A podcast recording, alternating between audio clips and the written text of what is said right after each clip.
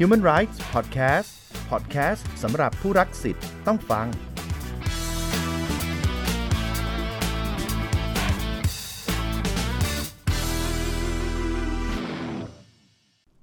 สวัสดีครับคุณผู้ฟังตอนนี้คุณอยู่กับผม ปาล์มเลวีวงศ์ใน Human Rights Podcast โดยกรมคุ้มครองสิทธิและเสรีภาพเพื่อสร้างการรับรู้เกี่ยวกับธุรกิจกับสิทธิมนุษยชนครับ ถ้าพูดถึงธุรกิจกับสิทธิมนุษยชน คุณผู้ฟังอาจจะสงสัยว่า 2 เรื่องนี้มันเกี่ยวข้องกันได้อย่างไร แต่เราต้องอย่าลืมนะครับว่าการขยายตัวทางเศรษฐกิจก่อให้เกิดผลกระทบทางบวกและลบต่อสังคมอย่างแน่นอน นอกจากจะก่อให้เกิดรายได้เพิ่มขึ้น อาจมีปัญหาแฝงมาอยู่ด้วย เช่น ปัญหาการกระจายรายได้ที่ไม่เท่าเทียมกัน การเสื่อมโทรมของทรัพยากรธรรมชาติ รวมทั้งการละเมิดสิทธิมนุษยชน ยกตัวอย่างเช่น สิทธิด้านแรงงาน สิทธิในที่ดินทำกิน สิทธิในทรัพยากรธรรมชาติ และสิ่งแวดล้อมเป็นต้นครับ ซึ่งผลกระทบเหล่านี้อาจกระทบต่อความเป็นอยู่ของชุมชนครับ หลายครั้งจึงเกิดการเรียกร้องให้ผู้ดำเนินธุรกิจรับผิดชอบต่อผลกระทบดังกล่าว Human Rights Podcast ในวันนี้เราจะมาพูดคุยกันในประเด็นธุรกิจกับสิทธิมนุษยชนในบริบทสากลครับ ตอนนี้ผมอยู่กับดรเสรีนนทสูตร กรรมการสหประชาชาติ ว่าด้วยสิทธิทางเศรษฐกิจสังคมและวัฒนธรรม ที่จะมาร่วมพูดคุยกับเรา สวัสดีครับอาจารย์ สวัสดีครับ เพื่อเป็นการปูพื้นฐานความเข้าใจให้กับคุณผู้ฟังทุกท่านนะครับ ผมอยากให้อาจารย์ช่วยอธิบายให้หน่อยครับว่า สิทธิมนุษยชนเกี่ยวข้องกับการดำเนินธุรกิจอย่างไร และพอจะยกตัวอย่างให้เห็นเป็นภาพชัดๆได้ไหมครับ ครับเอ่อทุกคนนะมีหน้าที่ คนทุกคนมีหน้าที่ที่จะต้องเคารพสิทธิ์ซึ่งกันและกันอยู่แล้ว รวมไปถึงธุรกิจด้วย ธุรกิจเนี่ยทำได้หลายแบบไม่ว่าจะเป็นธุรกิจส่วนตัว ธุรกิจที่จัดตั้งเป็นบริษัท และธุรกิจข้ามชาติ ทุกธุรกิจนะอย่างที่คุณปาล์มพูดเนี่ยก็มีผลกระทบทั้งแง่บวกและแง่ลบคำถามคือ พอมีผลกระทบแง่ลบเนี่ยมันจะต้องจัดการอย่างไร หลักคิดของเราเนี่ยตั้งแต่ปี 1948 เป็นต้นมาที่มีการประกาศปฏิญญาสากลว่าด้วยสิทธิมนุษยชนเนี่ยเรายอมรับกันว่าสิทธิมนุษยชนเนี่ยเป็นเรื่องศักดิ์ศรีความเป็นมนุษย์ที่เท่าเทียมกัน ทีนี้ถ้าเกิดการละเมิดสิทธิ์ขึ้นมา มันต้องมีความรับผิดชอบในการเยียวยาชดใช้ค่าเสียหาย หรือว่าแสดงความรับผิดชอบแบบอื่น ธุรกิจก็เช่นเดียวกันนะก็มีหน้าที่แบบนี้ โดยปกติเราจะคิดว่าคนที่มีหน้าที่ต่อผู้ทรงสิทธิ์ หรือมนุษย์ทุกคนเนี่ยคือรัฐะเท่านั้น แต่ตอนนี้แนวคิดมันเปลี่ยนแปลงไปแล้วว่า ใครก็ตามทุกคนมีหน้าที่ต่อผู้ทรงสิทธิ์เหมือนกัน ไม่ว่าจะเป็นผมกับคุณปาล์มเราก็มีหน้าที่ต้องเคารพสิทธิซึ่งกันและกัน เช่นเรามาพูดหมิ่นประมาทกันไม่ได้ ธุรกิจก็เหมือนกัน อยากจะยกตัวอย่างว่า ในการทำธุรกิจเนี่ยมันมีความเสี่ยงที่มันจะละเมิดสิทธิ์ได้ในทุกขั้นตอน อยากจะยก sector บาง sector เอาง่าย ๆ ก็คือ sector เหมืองแร่ก็แล้วกันครับคนที่จะทำเหมืองแร่เนี่ยมันก็ต้องได้พื้นที่ การจะได้มาซึ่งพื้นที่ก็อาจจะต้องไปขอให้คนที่เขาอยู่เดิมออกไป ไม่ว่าจะเป็นขอโดยสมัครใจ ขอโดยเวรคืน ขอโดยไปขับไล่เขาพอไปทำเหมืองแร่จริงขุดพื้นที่ออกมานะครับ ก็จะมีปัญหาเรื่องของเออ ทรัพยากรธรรมชาติที่ถูกทำลายไป แล้วก็มีเรื่องของการใช้สารเคมีที่ไปสกัดเอาเอาเอาเอาเหมืองเอาแร่ออกมา แล้วก็ยังมีเรื่องการกำหนดราคาขายที่อาจจะไม่เป็นธรรม แล้วก็อาจจะมีเรื่องของชาวบ้านสุดท้ายที่ได้รับผลกระทบ เช่นแร่ถ่านหิน อย่างนี้เป็นต้น ทีนี้มันก็เลยเป็นภาพว่าไม่จำเป็นต้องเป็นอย่างเหมืองแร่ก็ได้นะฮะทุกธุรกิจเลยมีผลกระทบได้หมด อย่างเช่น เราใส่เสื้อผ้ากันอยู่เนี่ยแฟชั่นก็เป็นธุรกิจ ที่มีผลกระทบต่อสังคมได้โดยตรง อย่างเช่นการใช้แรงงาน อย่างเช่นเอ่อการที่แฟชั่นเนี่ยมีการเปลี่ยนแปลงคอลเลกชันใหม่เร็วเกินไปทำให้เกิด waste เยอะ เพราะคอลเลกชันก่อนยังขายไม่หมดเลย อย่างนี้เป็นต้นมันก็กลายเป็นขยะที่ล้นโลก เพราะฉะนั้นทุกธุรกิจแหละครับ ถ้าจะยกมาก็สามารถจะชี้ให้เห็นเลยว่ามีผลกระทบ ทีนี้มันก็เลยมีความคิดว่าทำอย่างไรล่ะ ธุรกิจที่มีผลกระทบในทางลบเนี่ยจะต้องเคารพสิทธิมนุษยชน นี่คือหลักการที่ต่อมาก็ได้บรรจุไว้ในหลักการชี้แนะของสหประชาชาติในปี 2554 หรือ 2011 เขาก็ได้บอกเลยบอกว่าเป็นการยืนยันนะฮะไม่ได้เป็นการคิดค้นขึ้นใหม่ว่า ธุรกิจต้องเคารพสิทธิมนุษยชน แล้วมันก็กำหนดเครื่องมือไอ้เครื่องมือนี่แหละเป็นของใหม่เราอยากจะพูดเพียงในชั้นนี้เพียงแต่ว่าทุกธุรกิจไม่ว่าจะเป็นขนาดเล็กขนาดกลางขนาดใหญ่หรือข้ามชาติ หรือเป็นรัฐวิสาหกิจ ล้วนแต่มีผลกระทบทั้งแง่บวกและแง่ลบ ครับคำถามคือแง่ลบจะทำอย่างไรนะอันนี้เป็นอันนี้เป็นเป็นหลักคิดของที่มาของเรื่องนี้ เห็นอาจารย์ต่อบว่าในภาคธุรกิจเนี่ยเพราะเหตุใดต้องให้ความสำคัญกับเรื่องสิทธิมนุษยชนอาจารย์มีความคิดเห็นยังไงครับ คือเวลาเราพูดคำว่าสิทธิมนุษยชนกับภาคธุรกิจเนี่ยเขาจะไม่ค่อยเข้าใจ แต่ถ้าเราใช้ภาษาอื่นเนี่ยเขาจะเข้าใจ อย่างเช่น ขณะนี้เราพูดถึง SDG เขาเข้าใจ เขาเข้าใจว่าเขามีความรับผิดชอบที่จะต้องไม่ก่อให้เกิดผลกระทบ ในเชิงการปล่อยเออสารสารพิษออกไปในชั้นบรรยากาศ เขาเข้าใจว่าเขาต้องไม่ปล่อยขยะไปในทะเล เขาเข้าใจว่าเขาต้องไม่เลือกปฏิบัติระหว่างเพศชายเพศหญิง และเพศทางเลือกในที่ทำงานเขาเอาแล้วถามว่าเรื่องที่พูดภาษาเนี่ยมันเป็นมันเป็นเรื่องอะไรล่ะ bottom line คือสิทธิมนุษยชนนั่นแหละ แต่เขาจะย่อยง่ายกว่า ถ้าเราพูดภาษา SDG และถ้าง่ายกว่าไปอีก ในขณะนี้มีอีกภาษาหนึ่งเขาจะเรียกว่าภาษา ESG คือ Environment Social Governance แปลว่าทุกธุรกิจต้องมอง 3 เรื่องก็คือเรื่องสิ่งแวดล้อมเรื่องสังคม และเรื่องการกำกับดูแลนะฮะเขาต้องมองไปเรื่องด้วยว่าเขาต้องไม่ทุจริตคอร์รัปชันครับนี้รวมไปด้วย ทีนี้เอ่อคุณปาล์มถามว่า แล้วทำไมธุรกิจต้องคำนึงถึงสิทธิมนุษยชนก็เพราะว่าเขาเองนะฮะ มี stakeholders เป็นคนทั้งนั้นเขาก็ต้องเคารพคนนะพูดง่ายๆไม่ว่าจะเป็นคนที่เป็นลูกค้าเขา คนที่เป็นลูกจ้างเขาครับคนที่เป็นธุรกิจด้วยกันเองครับคนที่เป็นอยู่ในภาครัฐ เนี่ยมันเป็นหลักพื้นฐานอย่างนี้ ทีนี้เราจะทำอย่างไรให้มันมีลิงก์กันไอ้ลิงก์ที่ว่าเนี่ยคือภาษาที่เขาเข้าใจก็อย่างที่บอกคุณผมพูดคำว่าสิทธิมนุษยชนคุณไม่เข้าใจใช่ไหมผมพูด SDG อะคุณเริ่มเข้าใจละเพราะธุรกิจที่ไม่มี SDG ขายของไม่ได้ครับ เพราะอะไรเพราะผู้บริโภคคาดหมายให้ทุกธุรกิจ ทำเรื่อง SDG ผู้บริโภคคาดหมายถามว่าคุณปาล์มจะใส่เสื้อลงไหม ถ้าแบรนด์ที่คุณปาล์มใส่เสื้ออยู่เนี่ยเขามีชื่อว่าไปจ้างแรงงานที่ละเมิดสิทธิเด็ก ให้มานั่งทำเสื้อให้คุณปาล์มคุณปาล์มก็จะรู้สึกว่าตะกิดตะขวงใจแล้วถูกไหมเพราะคุณปาล์มเป็นผู้บริโภคที่มีความรับผิดชอบ และทุกคนเป็นเทรนด์ของทุกคนแล้วว่า เราจะเราจะบริโภคสิ่งของอย่างมีความรับผิดชอบ เช่น ถามว่าปลาที่คุณปาล์มจะทานเย็นเนี้ยถ้าคุณปาล์มทราบว่ามันถูกจับโดยใช้แรงงานที่เป็นละเมิดเขามา ที่เขาหนีเข้าเมืองไทยมาหนีร้อนพึ่งเย็น แต่ถูกนายจ้างบางคน เอาเขาไปจับปลาบนเรืออเราก็กินไม่ลงถูกไหมฮะเรื่องอย่างเนี้ยมันเป็นเรื่องง่าย ๆ แล้วถามเรื่องมโนสำนึกแล้วกัน ว่าคนที่ไปละเมิดสิทธิคนอื่นเนี่ย จะอยู่ร่วมในสังคมกับเราได้อย่างไร ถ้าธุรกิจนั้นเนี่ยไปก่อให้เกิดการละเมิดสิทธิมนุษยชนขึ้น ก็ไม่เป็นที่ยอมรับของผู้บริโภค อยู่ไม่ได้อยู่เอง นี่จึงเป็นเหตุผล แต่การผมกำลังจะบอกว่า มันไม่ใช่แค่ว่าสังคมคาดหวังนะฮะ ธุรกิจจึงต้องคำนึงถึงสิทธิมนุษยชน โดยหลักการแล้วมันก็เป็นละเมิดเขาไม่ได้อยู่แล้วครับแต่เพียงแต่ว่าคนที่เขาไปละเมิดเนี่ย บางทีเขาอยู่ในสถานะที่มาฟ้องร้องอะไรไม่ได้ เหยื่อของการละเมิดเนี่ย มันมาฟ้องไม่ได้เพราะมันอ่อนแอเหลือเกิน มันคนตัวเล็กตัวน้อยครับธุรกิจก็ปูยี่ปูยำเขาพูดง่ายๆแล้วก็เขาไม่มีทางออก เราจึงต้องบอกธุรกิจว่า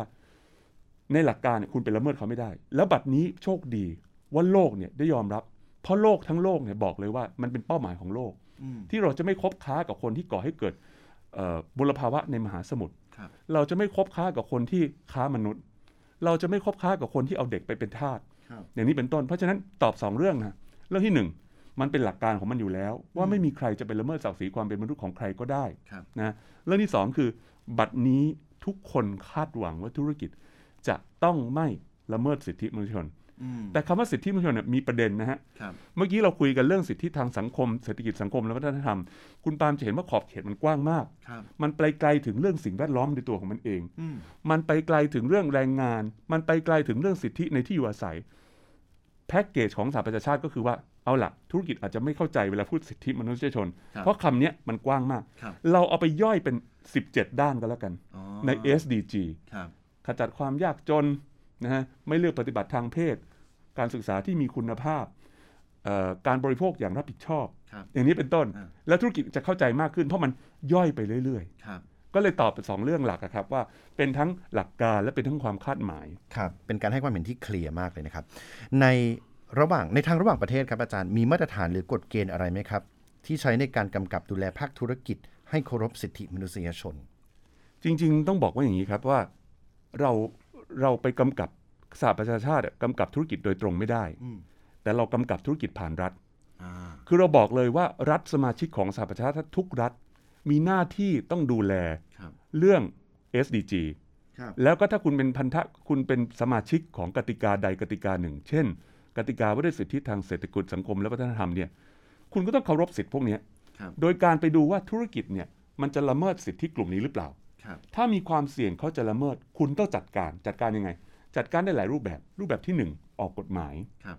รูปแบบที่สองออกนโยบายครับรูปแบบที่สามออกมาตรการตัวอย่างเช่น ถ้าคุณรู้ว่าประเทศคุณมีความเสี่ยงที่ธุรกิจเนี่ยจะเอาแรงงานที่ไปค้ามนุษย์ครับมาใช้งาน คุณก็ต้องออกกฎหมายห้ามให้มีการค้ามนุษย์ครับถูกไหมฮะถ้าคุณรู้ว่าธุรกิจของคุณมีความเสี่ยงที่จะไป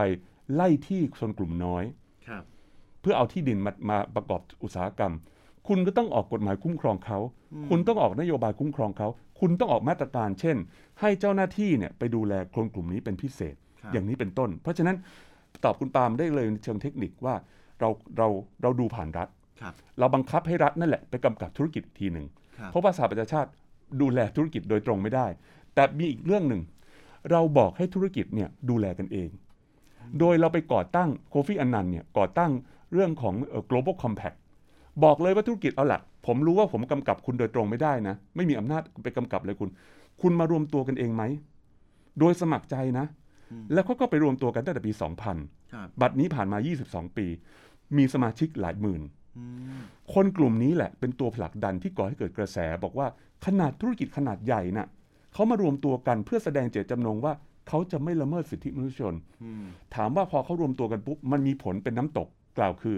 บรรดาซัพพลายเออร์ของเขา คนที่จะคบค้าด้วย เขาก็ต้องมีศีลเสมอกันถูกไหมฮะอืมเขาก็ย่อมไม่คบค้ากับคนที่ไปละเมิด มันเลยเป็น Impact กว้างขึ้นเรื่อยอืมๆเพราะฉะนั้นถ้าตอบโดยสรุปก็คือว่าสหประชาชาติดูแลผ่านรัฐ แต่สหประชาชาติเองก็สร้างแรงจูงใจให้ธุรกิจมารวมตัวกันเอง ในแง่ของความสมัครใจครับนะอีกเรื่องหนึ่งอยากจะแถมท้ายว่าเราสร้างมาตรฐานด้วยในสหประชาชาติ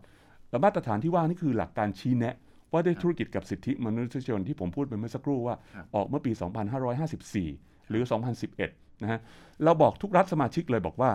เอ่อนี่คือความคาดหมายของเราว่า คุณต้องกำกับให้ธุรกิจของคุณเคารพสิทธิ์อืมผ่านการออกกฎหมาย ผ่านออกนโยบายผ่านออกมาตรการอย่างนี้เป็นต้นครับนะครับโอเค ใน part สุดท้ายของ EP นี้นะครับ อยากจะ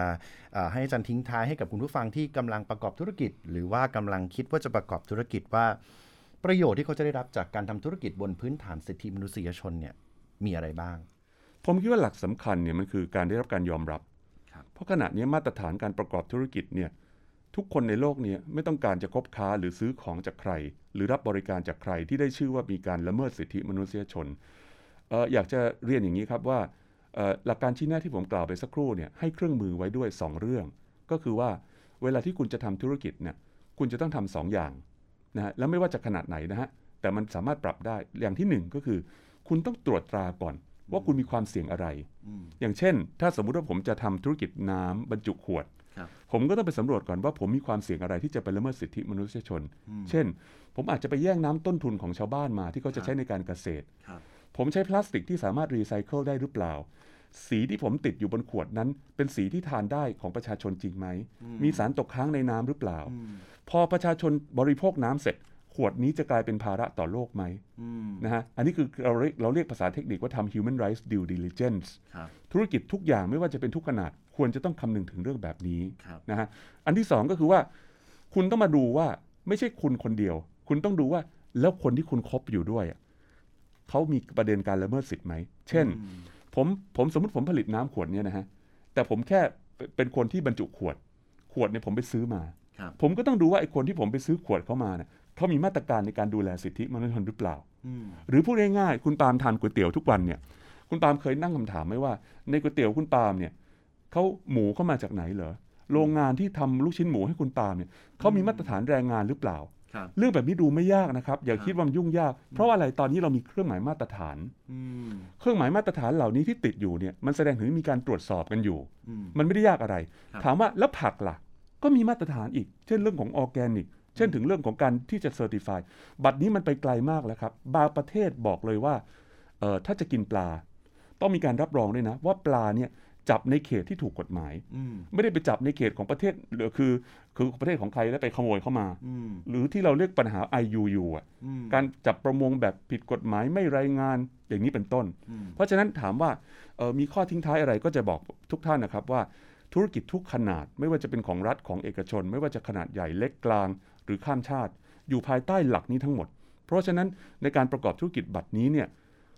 คุณจะเป็นที่อยู่ในสังคมโลกไม่ได้ ถ้าคุณไม่เป็นไปตามความคาดหวังก็คือเคารพสิทธิมนุษยชนครับคุณเคารพ SDG ที่สำคัญคุณมีเครื่องมืออยู่ 2 อย่าง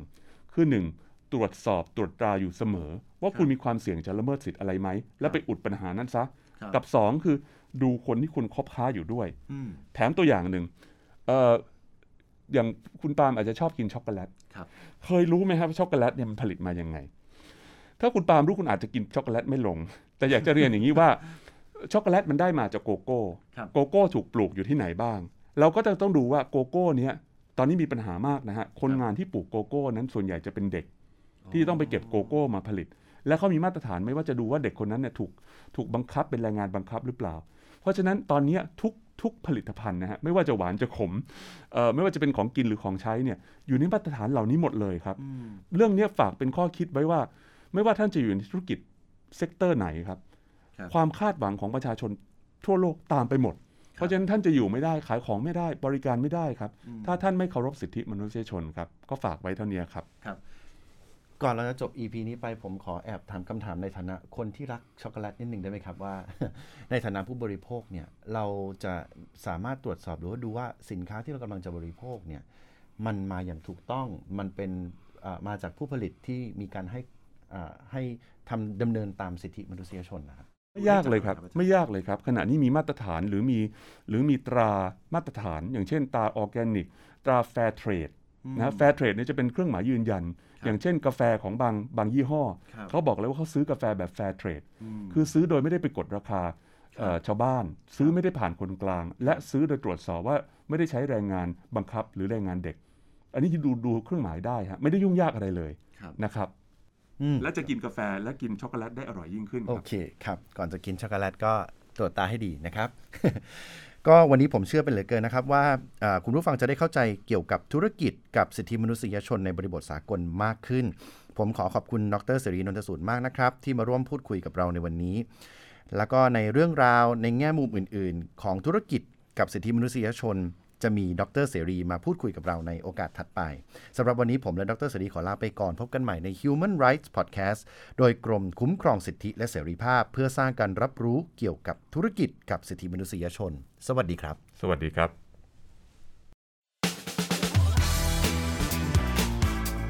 Human Rights Podcast Podcast สำหรับผู้รักสิทธิ์ต้องฟัง